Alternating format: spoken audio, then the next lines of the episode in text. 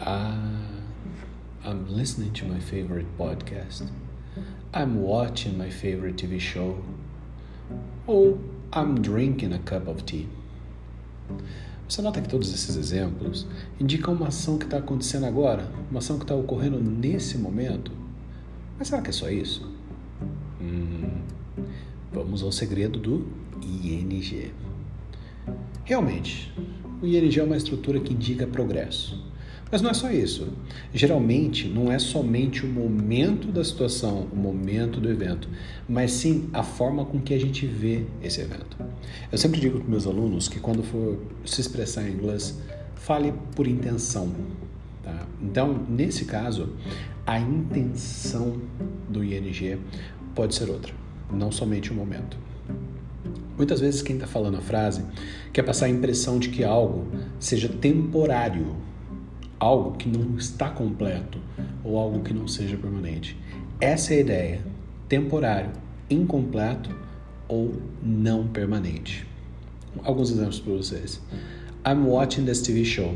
Provavelmente logo mais eu vou sair da sala, mas nesse momento, I'm watching this TV show. É algo temporário.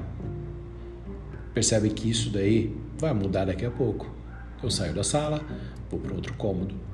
I'm sitting. Percebe que isso também é temporário. É uma coisa que não é permanente. Eu estou sentado. I'm sitting. Daqui a pouco eu vou levantar. Eu preciso ir ao banheiro, beber uma água. Então também é algo que não é permanente. Quando a gente está falando sobre coisas do momento, coisas que estão acontecendo nesse momento, ele também pode indicar repetição. Por exemplo, você chega na pessoa, Why are you jumping? É uma coisa repetitiva.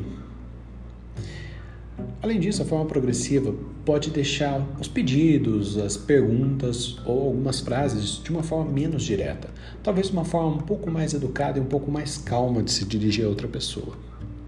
Por exemplo, I was wondering if you could call me. I'm looking forward to seeing you.